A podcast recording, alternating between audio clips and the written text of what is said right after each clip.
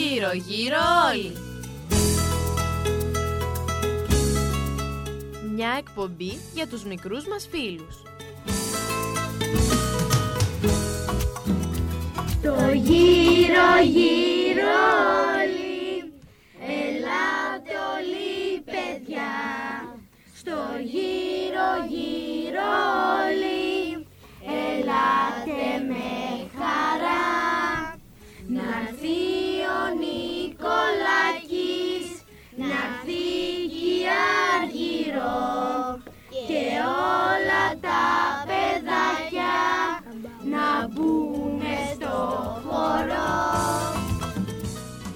Καλησπέρα σε όλους τους μικρούς μας φίλους και καλή χρονιά. Όπως σας είχαμε πει στην επόμενη εκπομπή μας θα είχε αλλάξει ο χρόνος. Έτσι λοιπόν σήμερα είμαστε ζωντανά κοντά σας 7 Ιανουαρίου του 2017. Λοιπόν σας καλησπερίζουμε εδώ από το γύρω γύρω όλοι και ευχόμαστε να σας κρατήσουμε ζεστή συντροφιά μιας και έξω έχει κρύο τσουχτερό. Και βέβαια πολλές γιορτές για τις οποίες θα μιλήσουμε. Για τα Άγια Θεοφάνεια που γιορτάσαμε χτες, για τον Άγιο Ιωάννη που τιμούμε σήμερα. Πάμε όμως να γνωρίσουμε τις φίλες που έχουμε εδώ κοντά μας και μετά θα ξεκινήσουμε. Γεια σας, με λένε Μαριαλένα, πάω τρίτη τάξη και ενορία μου είναι ο Άγιος Χριστοφόρος. Καλώς τη Μαριαλένα, τι κάνεις, Καλά.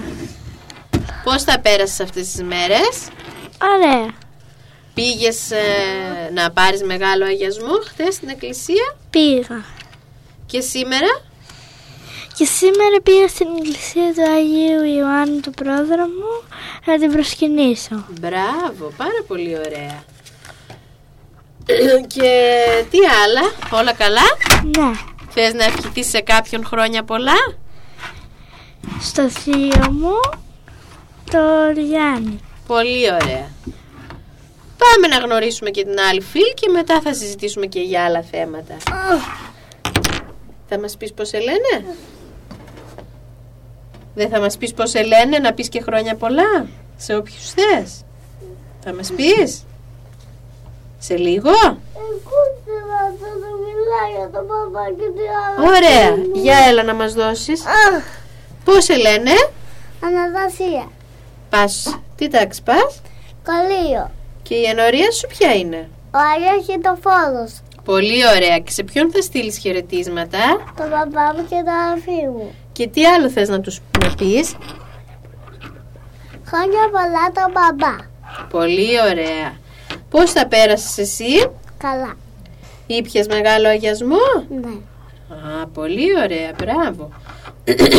το ξέρετε ότι για να πιούμε μεγάλο αγιασμό πρέπει να έχουμε νηστέψει μία μέρα πριν, ε; Και ότι άμα τον φυλάσσουμε στο σπίτι μας θα πρέπει να έχουμε πάντα αναμένο το καντήλι. Και τι είναι αυτό που κρατάς εδώ και γράφεις Αναστασία; Μικρός πίνακας. Μικρός πίνακας, α, να γράφεις πιο ήσυχα, ε, γιατί ακού- θα ακούνε φασαρία αλλιώς οι φίλοι μας από το σπίτι. Για να πούμε λίγα λόγια έτσι ξανά για τον νέο αυτόν πρώτο μήνα του χρόνου, το Γενάρη, το μήνα του Χριστού και την αρχιμηνιά του κόσμου. Με αυτό το χαιρετισμό οι άνθρωποι υποδέχονται το πρώτο μήνα του νέου χρόνου.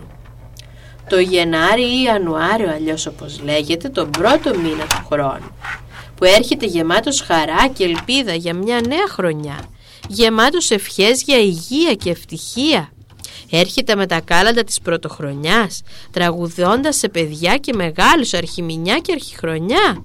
Έρχεται με κάρτες που γράφουν χρόνια πολλά και ευτυχισμένος ο νέος χρόνος. Χαρούμενη η πρωτοχρονιά και η πρώτη μέρα του χρόνου. Τα παιδιά λένε τα κάλαντα και συνεχίζουνε κάνοντας κι άλλα έθιμα. Το έθιμο της βασιλόπιτας η βασιλόπιτα είναι ένα επίσης πρωτοχρονιάτικο έθιμο παιδιά ε; από την μητέρα παραμο... η, παρα... η μητέρα από την παραμονή ζυμώνει και ψήνει τη γλυκιά πίτα ε; και την πρωτοχρονιά μετά το φαγητό κόβουν αυτή την πίτα τη βασιλόπιτα που το πρώτο της βέβαια κομμάτι το αφιερώνουμε στον Άγιο Βασίλη. Και μοιράζεται και η οικογένεια και όποιος τύχει λέει το φλουρί είναι καλότυχος και τυχερός. Θέλετε να μας πείτε εσείς φτιάξατε στο σπίτι σας βασιλόπιτα; Ναι. Εσείς φτιάξατε; Σε ποιον έτυχε το φλουρί θα μας πείτε; Στη δικιά μας βασιλόπιτα έτυχε στον Άγιο Βασίλη. Και στη δικιά σας; Σου έτυχε Αναστασία το φλουρί μήπως; Ε; Ναι. Μαζί με ποιον άλλο; Το τι είχατε μισό μισό. Ε, με το εδώ. Με τη μωρό την αδερφή σου; Ναι. Α, πολύ ωραία. Γιορτάζουμε όμως το Γενάρη και τα Άγια Θεοφάνεια στις 6 Ιανουαρίου που από την παραμονή τα παιδιά γυρίζουν από σπίτι σε σπίτι και λένε τα κάλαντα τα- των φώτων. Σήμερα τα φώτα και φωτισμός. Και ανήμερα των φώτων αγιάζονται τα νερά. Γιατί είναι η μέρα που βαφτίστηκε ο Χριστός από τον Ιωάννη τον πρόδρομο, ε; Γίνεται ο αγιασμός από τον παπά της εκκλησίας, αγιάζονται τα νερά στις θάλασσες, στις λίμνες, στις δεξαμενές. Γι' αυτό πολύ μπορεί και να είχατε πάει και στο λιμάνι και να είδατε που αγιάστηκαν τα νερά, ε; Πετά, πέταξε ο, ο, η, η δεσπότης μας στο σταυρό και πολλοί ήταν αυτοί που κολύμπησαν για να τον πιάσουν, ε; Γιορτάζει ακόμα στις 7 Ιανουαρίου, όπως είπαμε, ο Άγιος Ιωάννης ο πρόδρομος και βαφτιστής. Γιορτάζουν και άλλοι μεγάλοι Άγιοι όμως το Γενάρη. Ο Άγιος Αθανάσιος στις 18 και οι τρεις ιεράρχες βέβαια στο τέλος του μήνα όλοι μαζί αλλά και κα- μία από μία μέρα του Γενάρη καθένας χωριστά. Ε παιδιά. Έτσι λοιπόν. Να μ- πούμε ότι είναι ένας μήνας γεμάτος ε, γιορτές και χαρές. Και για να ξεκινήσουμε να πούμε λίγο αναλυτικά για τα Άγια Θεοφάνεια που είναι και αυτά μια πολύ μεγάλη γιορτή μας. Στις όχθες του ποταμού Ιορδάνη ζούσε ο Ιωάννης ο Βαπτιστής.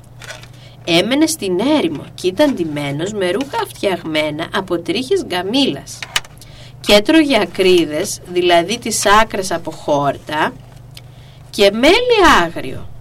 Ο Ιωάννης βάπτιζε τους ανθρώπους και τους έλεγε «Μετανοείτε, διότι πλησιάζει η Βασιλεία των Ουρανών». Ήθελε δηλαδή να ετοιμάσει το δρόμο του Χριστού, γι' αυτό ονομάστηκε και πρόδρομος. Μία μέρα πήγε και ο Ιησούς στον Ιορδάνη για να βαπτιστεί από τον Ιωάννη. Ο Ιωάννης τον εμπόδιζε λέγοντάς του «Εγώ έχω ανάγκη να βαπτιστώ από σένα και εσύ έρχεσαι σε μένα». Όμως ο Κύριος επέμενε και έτσι ο Ιωάννης τον βάπτισε. Την ώρα της βάπτισης όμως εκεί στον ποταμό Ιορδάνη άνοιξαν ξαφνικά τα ουράνια και φάνηκε το Άγιο Πνεύμα όμοιο με ένα περιστέρι να κατεβαίνει και να τριγυρίζει πάνω από το Χριστό. Τότε ακούστηκε και μία φωνή από τον ουρανό να λέει «Αυτός είναι ο Υιός μου αγαπητός, τον οποίο ευλόγησα και αγάπησα». Έτσι η γιορτή της βάπτισης του Κυρίου λέγεται Θεοφάνεια γιατί αυτή τη μέρα παρουσιάστηκε όλη η Αγία Τριάδα. Δηλαδή ο πατέρας που ακούστηκε η φωνή του, ο Υιός που βαπτιζόταν και το Άγιο Πνεύμα σαν περιστέρι. Η γιορτή αυτή λέγεται και φώτα, ε, γιατί πολλοί χριστιανοί βαφτιζόταν κατά τη μέρα αυτή και επειδή με τη βάφτιση κρατούσαν όλοι λαμπάδες και η εκκλησία ήταν ολόφωτη, γι' αυτό ονομάστηκε φώτα.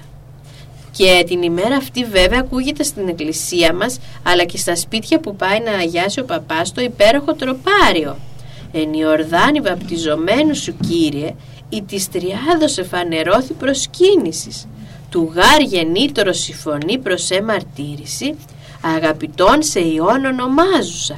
Και το πνεύμα εν είδη περιστεράς, ευεβαίου του λόγου το ασφαλές, ο επιφανής Χριστέ ο Θεός και τον κόσμο φωτίσας δόξαση. Δηλαδή, κατά τη βάπτισή σου στον Ιορδάνη Κύριε, φανερώθηκε η προσκύνηση της Αγίας Τριάδας, διότι η φωνή του Πατέρα έδινε μαρτυρία για σένα, ονομάζοντάς σε αγαπητό Υιό. Και το Άγιο Πνεύμα σαν περιστέρι επιβεβαίωνε αυτή την αλήθεια. Χριστέ Θεέ μας, εσύ που φανερώθηκες και φώτισες τον κόσμο, δόξα σε σένα. Παιδιά, εσείς εκεί στην εκκλησία που πήγατε ή στο σπίτι που ήρθε ο παπάς να σας αγιάσει, πώς, ε, τι φιλούσατε και τι χρησιμοποιούσε για να αγιάσει τα νερά ο ιερέας Μαριαλένα; Φιλούσε με ένα σταυρό και χρησιμοποιούσε νερό αγιασμένο και ένα βασιλικό. Α, και βασιλικό, ε, πολύ ωραία αυτό, αυτό του βασιλικού, πολύ το χρησιμοποιούμε στην εκκλησία, ε, και είναι πολύ μυρωδάτο. και ξέρετε ότι εκεί στον Ιορδάνη ποταμό που έγινε η βάπτιση του Χριστού υπάρχουν και κάποια ψάρια Ναι. που τα λένε γουλιανούς και τι έχουν λέει πάνω στο, στο κεφάλι τους σχεδιασμένο; Έχουν τη βάπτιση του Χριστού. Α, πολύ ωραία Μαριαλένα. Και βέβαια ε, ο Άγιος Ιωάννης που ήταν ο βαπτιστής ήταν και ο τελευταίος προφήτης της Παλαιάς Διαθήκης που αξιώθηκε να συναντήσει από κοντά τον Χριστό και να είναι βέβαιος ότι οι προφητείες του βγήκαν αληθινές. Ε; και αν προσέξουμε και την εικόνα ε, που φ- δείχνω εδώ στα παιδιά που εσείς δεν μπορείτε να τη δείτε της βάπτισης του Χριστού η βάπτιση του Χριστού, η κατάδυση του Χριστού μέσα στο νερό συμβολίζει το θάνατο και την Ανάστασή του. Ε, ένας κύκλος μέσα από τον οποίο βγαίνει το περιστέρι συμβολίζει τους ουρανούς που ανοίγουν για να έρθει το Άγιο Πνεύμα με τη μορφή του περιστεριού. Ο Χριστός ταπεινώνεται έτσι που βαπτίζεται με αυτό το ένδυμα που φορά και στέκεται όρθιος πάνω στα νερά ως νικητής των σκοτεινών δυνάμεων και με το δεξί του χέρι ευλογεί το νερό ο Άγιος Ιωάννης με δέος ακουμπά το χέρι του στο κεφάλι του Χριστού διστάζοντας ε; Υπάρχουν και άγγελοι όμως στην εικόνα που προσκυνούν τα χέρια τους είναι σκεπασμένα σε ένδειξη σεβασμού και μας θυμίζουν και τον ύμνο που ψέλνουμε στη βάπτιση. Όσοι βαπτιστήκατε στο Χριστό να ντυθείτε το Χριστό. Αυτό το έχουμε και στη βάπτιση μέχρι και σήμερα στο μυστήριο της βαπτίσεως. Και οι μορφές κάτω από τα πόδια του Χριστού συμβολίζουν τη θάλασσα και τον Ιορδάνη ποταμό όπου όταν τα νερά είδαν το δημιουργό τους να ταπεινώνεται τόσο, στράφηκαν από την άλλη πλευρά. Και έτσι ακόμη μέχρι και σήμερα την ημέρα των Θεοφανίων όταν γίνεται ο αγιασμός στον Ιορδάνη ποταμό και πέφτει ο σταυρός στο νερό, τα νερά του ποταμού αλλάζουν φορά. Ενώ κατευθυνόταν δηλαδή από, τη μία, από το δεξιά ας πούμε, προς τα αριστερά, κατευθύνονται τώρα από μπρος προς τα πίσω. Ορίστε Μαριαλένα. Γιατί ο Ιορδάνης ο πρόδρομος Ο Ιωάννης ο πρόδρομος; Ο- ναι. Δεν ήθελε να βαφτίσει τον Χριστό και ήθελε να βαφτιστεί αυτός. Γιατί ένιωθε πολύ μεγάλο δέος και σεβασμό. Και λέει μα εσύ είσαι ο ίδιος ο Θεός και εγώ ένας ανάξιος άνθρωπος θα βαπτίσω εσένα γι' αυτό αλλά μόλις όμως ο Χριστός του είπε να τον βαπτίσει αυτός υπάκουσε ε, και τον βάπτισε. Για να σας πω και ένα απόσπασμα από ένα μυθιστόρημα που λέγεται τα κάλαντα Έφτασαν τα κάλαντα, δηλαδή η παραμονή των φώτων.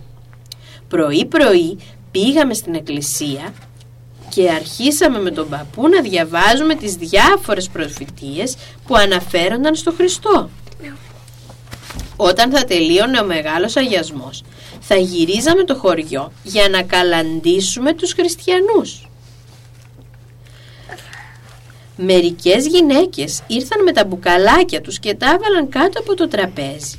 Γεμίσαμε μια μεγάλη πύληνη κούπα με νερό, στραφή, σταθήκαμε και οι τρεις και ο αγιασμός προχωρούσε κανονικά. Ύστερα και οι τρεις μαζί αρχίσαμε να ψάλουμε το ενιορδάνι βαπτιζομένου σου Κύριε. Όταν τελείωσε ο αγιασμός, η κάθε γυναίκα πήρε το μπουκαλάκι της με τον αγιασμό και τράβηξε για το σπίτι της. Με αυτό τον αγιασμό θα ράντιζαν τα ζώα, τα σπαρτά, τα σπίτια, τα δέντρα για να είναι όλα ευλογημένα. Πήρα το σιδερένιο κουβά και τον γέμισα αγιασμό. Ο Κώστας πήρε το φανό και τον άναψε από το καντήλι. Ο παππούς πήγε την αγιαστούρα του και όλοι πήραμε δρόμο για το γύρο του χωριού. Ως το βράδυ έπρεπε να γυρίσουμε ολόκληρο το χωριό από σπίτι σε σπίτι να καλαντήσει ο παπάς, δηλαδή ο παππούς με την αγιαστούρα του να φύγουν τα κακά πνεύματα. Αρχίσαμε όπως κάθε χρόνο από το σπίτι του παππού. Η γιαγιά είχε ετοιμάσει τα ξεροτήγανα και μας περίμενε. Αφού καλάντησε ο παππούς και η γιαγιά άναψε το καντήλι της από το φως του φανού, στρωθήκαμε στα ξεροτήγανα. Πόσο νόστιμα και αφράτα ήταν. Αντώνη δεν πετάγεσαι πάνω στο πεζούλι να πετάξεις λίγα ξεροτήγανα να φάνε και τα πουλιά και τα φθηνά του ουρανού. Διασκέδασα με τη δουλειά που μου ανέθεσε η γιαγιά. Πέταξα όσο πιο ψηλά μπορούσα τα ξεροτήγανα για να φάνε όλα τα πουλάκια. Ύστερα γυρίζαμε όλα τα σπίτια του χωριού. Οι νοικοκυρές το ήξεραν και ετοιμάζονταν. Καθάριζαν τα σπίτια τους και ετοίμαζαν το δίσκο με τα κεραστικά. Κάθε σπίτι μας φίλευε και κάτι καινούριο. Γλυκά, αμύγδαλα, λουκούμια, φρούτα, παστασίκα, κάστανα, φιστίκια, στραγάλια και ό,τι άλλο μπορεί κανείς να φανταστεί. Και στο τέλος μας έδιναν και το φιλοδόρημα. Άλλος ένα σελήνι, άλλος δυο σελήνια, ανάλογα με τις δυνάμεις και την απλοχεριά τους. Τι χαρά ήταν εκείνη, ήταν τα πρώτα λεφτά που παίρναμε με τον κόπο μας. Γι' αυτό νιώθαμε τέτοια χαρά.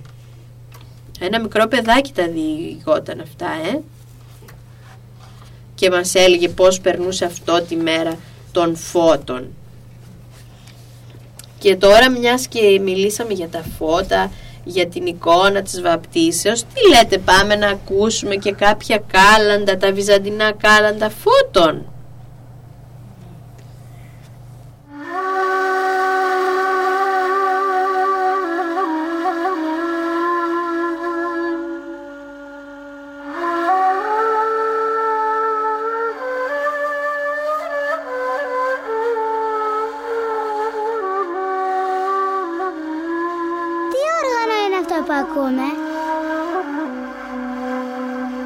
Εμμανουήλ παίζει νέοι.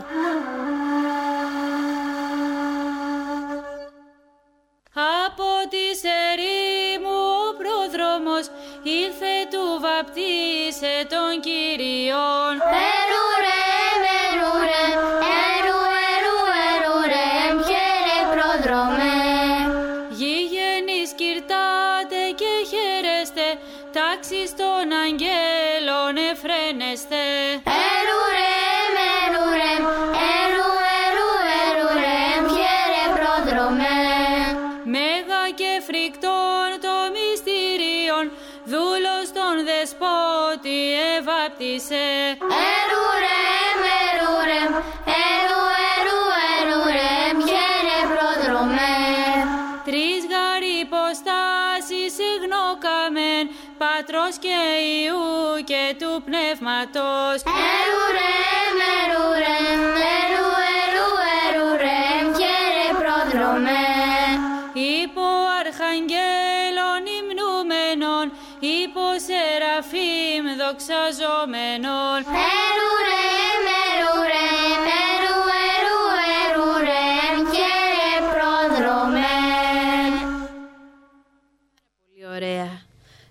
Και μιας και είδαμε ότι και αναφέρουν πολύ και τον Άγιο Ιωάννη τον πρόδρομο τα κάλαντα και είπαμε ότι γιορτάζει και σήμερα να διαβάσουμε και το βίο του, να τον αφιερώσουμε σε όσους γιορτάζουν και σε όλους τους φίλους της εκπομπής.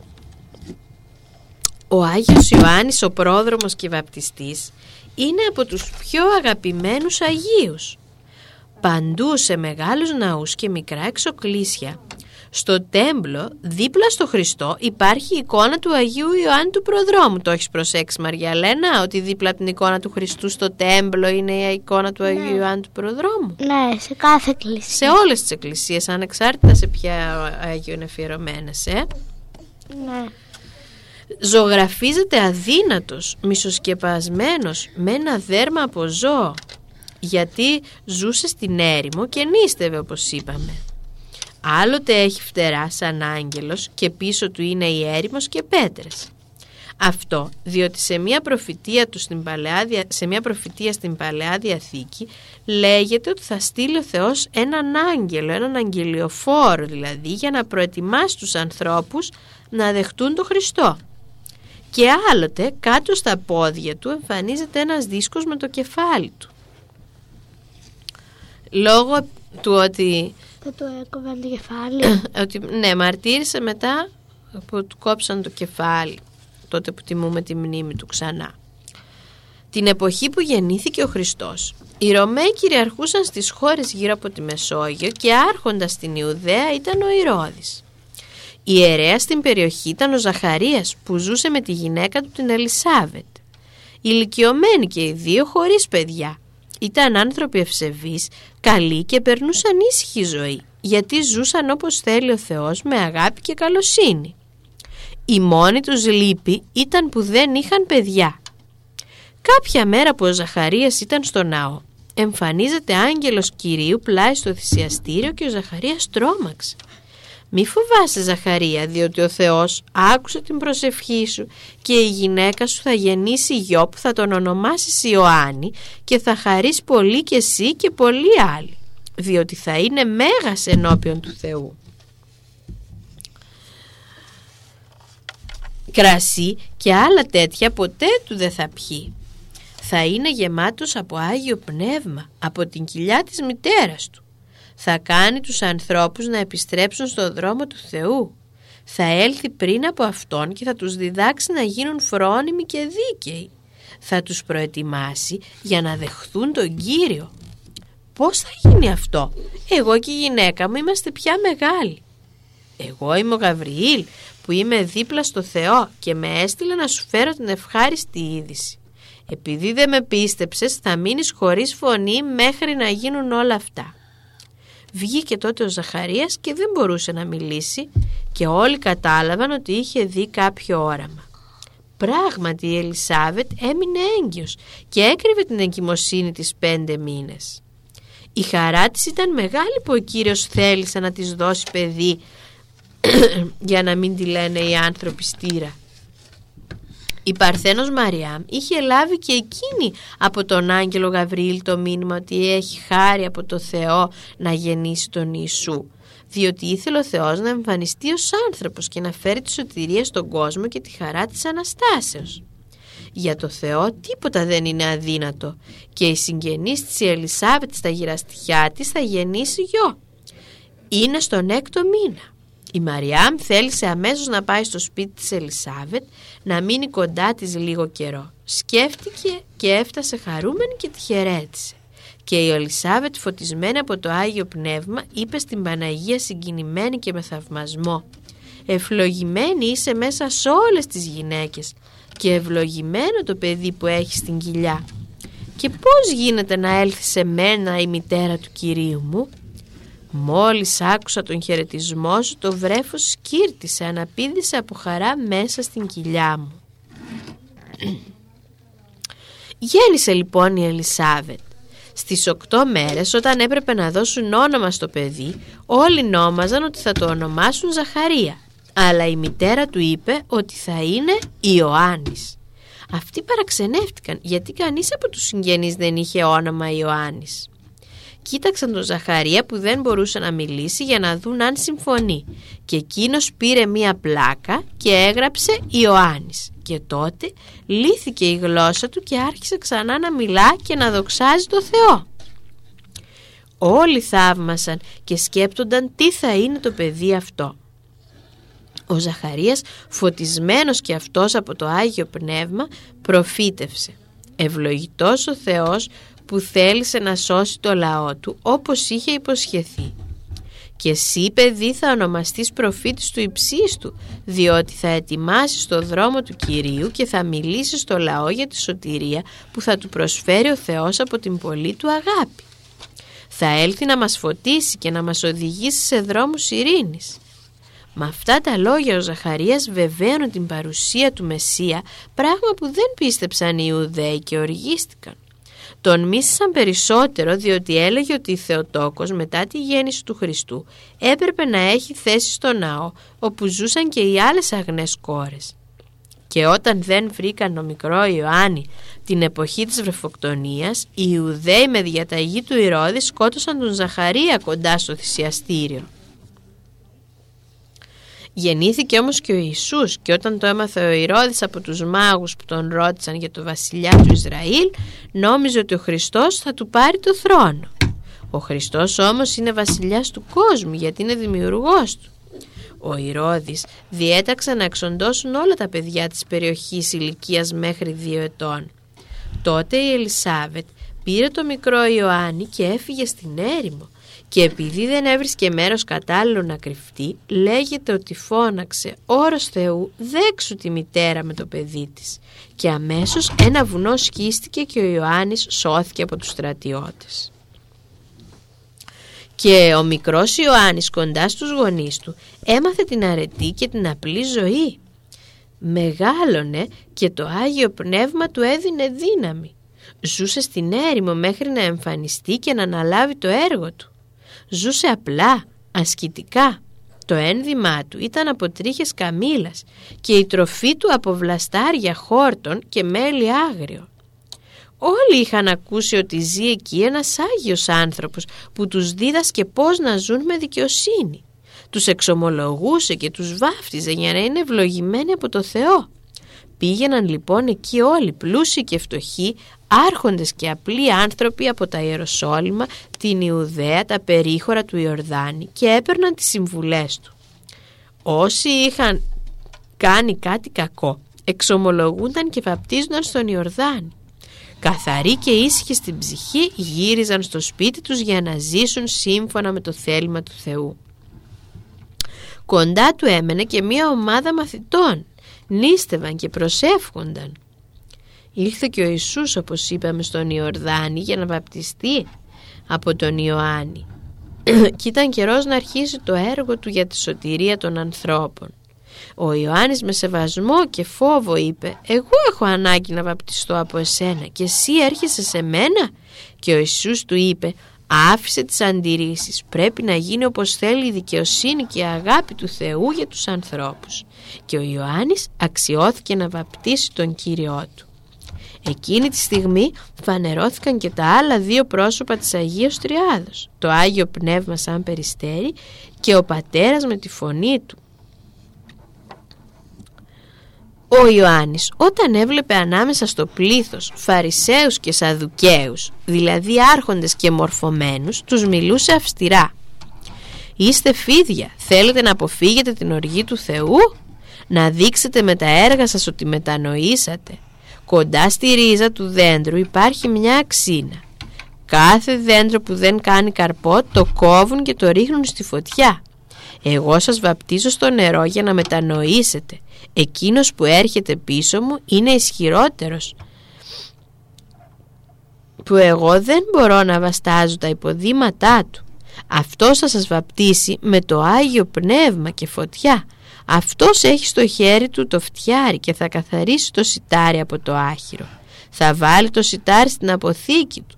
Το άχυρο θα το κάψει με φωτιά που δεν σβήνει.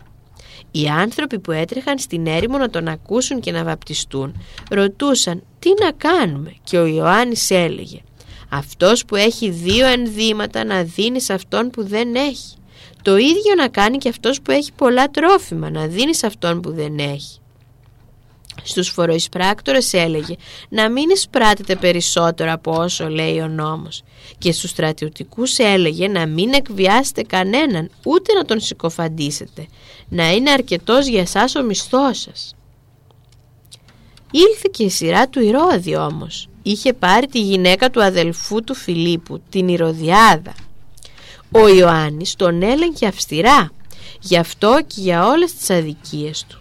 Η Ηρωδιάδα μισούσε τον Ιωάννη και ο Ηρώδης ήθελε να σκοτώσει τον Ιωάννη. Αλλά φοβόταν γιατί τον θεωρούσαν προφήτη. Όμως τον έκλεισε στη φυλακή. Η ευκαιρία δόθηκε στα γενέθλια του Ηρώδη. Έκανε μια μεγάλη γιορτή. Μεθυσμένος όμως καθώς ήταν, έκανε το λάθος που στήχησε τη ζωή του Ιωάννη, αλλά και ο ίδιος τιμωρήθηκε από το Θεό. Η κόρη της Ηρωδιάδας η Σαλόμη χόρεψε και του άρεσε τόσο ο χορός της που της υποσχέθηκε με όρκο να της δώσει ό,τι του ζητήσει, ακόμη και το μισό του βασίλειο. Η νεαρή όμως συμβουλεύθηκε λάθος από τη μητέρα της που της είπε να ζητήσει το κεφάλι του Ιωάννη του Βαπτιστή. Ο Ηρώδης τότε κατάλαβε το λάθος του. Λυπήθηκε αλλά είχε δώσει όρκο και τον είχαν ακούσει καλεσμένοι. Δεν είχε το θάρρος να πει ότι δεν σκοτώνει άνθρωπο. Έτσι αποκεφάλισαν τον Ιωάννη που τον είχαν στη φυλακή και έφεραν το κεφάλι του σε ένα πιάτο, δώρο στην κόρη και τη μητέρα της. Έχουμε ένα τηλεφώνημα όμως βλέπω. Καλησπέρα.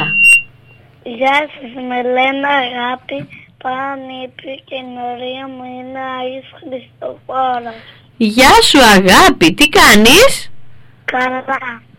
Εδώ λέγαμε αν κόψαμε βασιλόπιτα σπίτι μας, εσείς κόψατε; Ναι, Ήταν νόστιμη; ναι, Μπράβο. Και δεν μας λες, ήπιες μεγάλο αγιασμό χτες; ναι, Σε άγιασε ο παπάς; Ναι.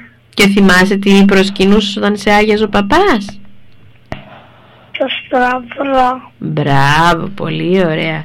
Και μήπως πήγες και σήμερα σε κάποια εκκλησία; Στον Αγιάννη και είδα και χιόνι. Είδες και χιόνι, αλήθεια; Στο δρόμο στην άκρη είχε πιάσει χιόνι; Ναι, Α, πολύ ωραία. και Μπράβο. το έπιασα. Α, το έπιασες κιόλας. Και πώς ήταν το χιόνι παγωμένο; Ναι, Πάρα πολύ ωραία.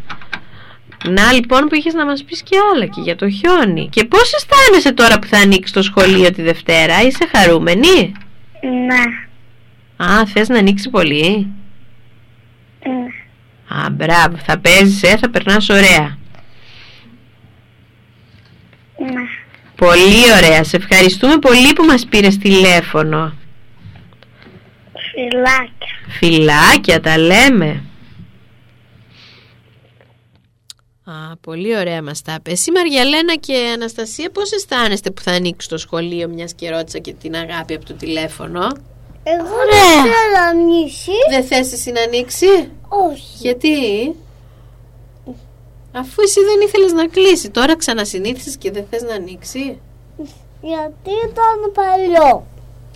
Α, ε, τώρα θα ανοίξει με τη νέα χρονιά και θα είναι νέο, θα είναι καινούριο. Εσύ Μαριαλένα; Όχι παλιό. Θέλω και να ανοίξεις και να μην. Α, να φανταστώ, θες να ανοίξει για να δεις τους φίλους σου; Ναι.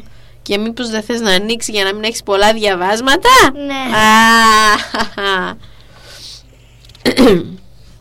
για να πούμε όμως λίγα ακόμα λόγια για τον Άγιο Ιωάννη όσο προλαβαίνουμε. Οι μαθητές του πήραν το σώμα του, το τοποθέτησαν σε μνημείο και ανήγγυλαν στον Ιησού το θάνατο του προφήτη. Όταν το άκουσε ο Ιησούς έφυγε με ένα πλοίο σε μια ερημιά. Ο ίδιος ο Ιησούς έκανε το μεγαλύτερο έπαινο για τον Ιωάννη. Σας λέω ότι από όσους έχουν γεννηθεί από γυναίκες δεν υπάρχει μεγαλύτερος προφήτης, προφήτης από τον Ιωάννη τον Βαπτιστή. Αυτό έγινε όταν ο Ιωάννης ήταν στη φυλακή. Εκεί άκουγε για τη διδασκαλία και τα θαύματα του Χριστού. Έστειλε λοιπόν δύο από τους μαθητές του να τον ρωτήσουν «Εσείς ο Μεσσίας που πρόκειται να έλθει ή να περιμένουμε κάποιον άλλον» και ο Ιησούς τους είπε «Πηγαίνετε να πείτε στον Ιωάννη όσα ακούτε και βλέπετε. Τυφλοί βρίσκουν το φως τους, παράλυτοι περπατούν, λεπροί καθαρίζονται, κουφοί ακούν, νεκροί επιστρέφουν στη ζωή». Και όταν έφυγαν οι μαθητές του Ιωάννη, ο Ιησούς άρχισε να λέει στο πλήθος για τον Ιωάννη. Τι πήγατε να δείτε στην έρημο, καλάμι που σαλεύει από τον αέρα; Τι πήγατε να δείτε, άνθρωπο που φορεί μαλακά φορέματα; Εκείνοι που φορούν μαλακά φορέματα είναι στα παλάτια. Τι πήγατε στην έρημο να δείτε, προφήτη; Ναι σας λέω, αυτός είναι μεγαλύτερος και από προφήτη. Αυτός είναι για τον οποίο έχει γραφτεί στην Παλαιά Διαθήκη «Να εγώ στέλνω τον αγγελιοφόρο μου πριν από σένα να προετοιμάσει το δρόμο σου». Τι τιμή και ευλογία για τον Ιωάννη να λέγεται πρόδρομος γιατί πριν εμφανιστεί ο Ιησούς διδάσκει τους ανθρώπους και τους γλυκαίνει τον πόνο. Ε, γίνεται δηλαδή ο δρόμος πριν το Χριστό για να έρθει και να μιλήσει για τον ερχομό του Χριστού. Είναι όμως και βαπτιστής γιατί βάπτισε τον Ιησού έτσι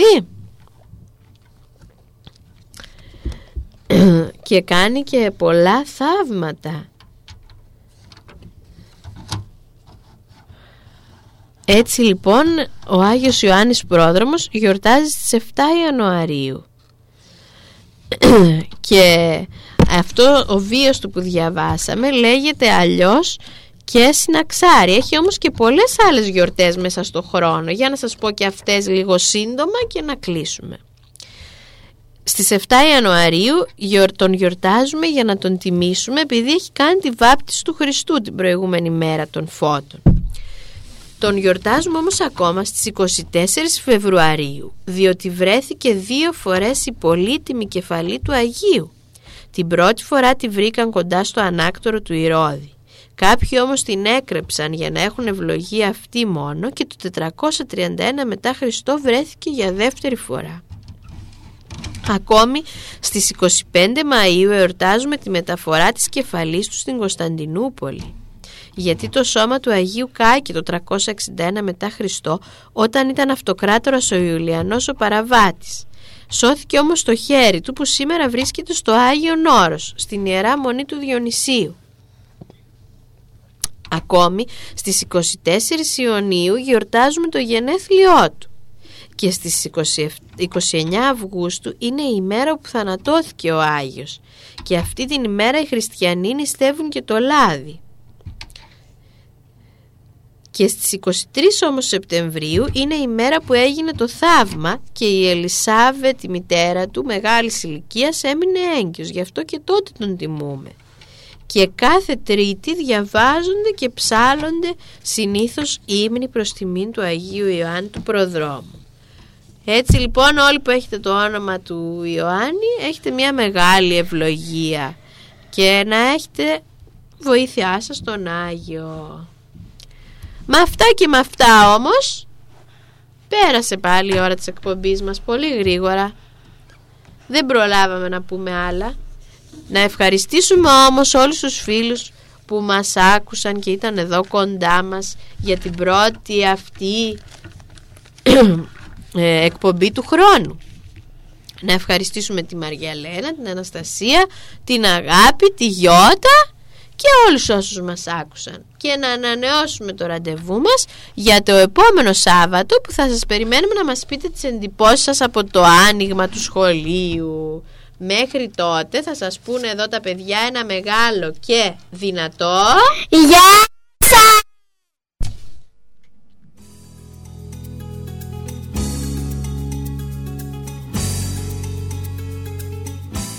Ήταν η εκπομπή Γύρω γύρω όλοι.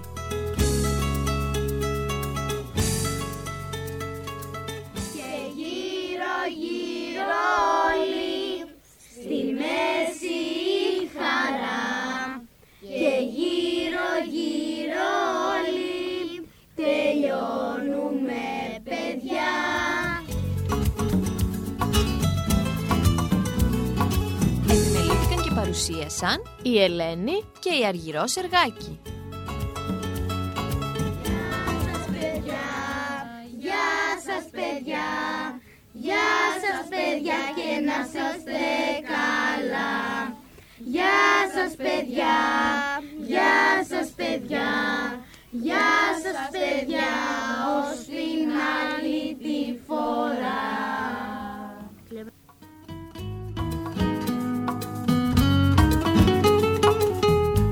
Ραντεβού το άλλο Σάββατο την ίδια ώρα. Γεια σας!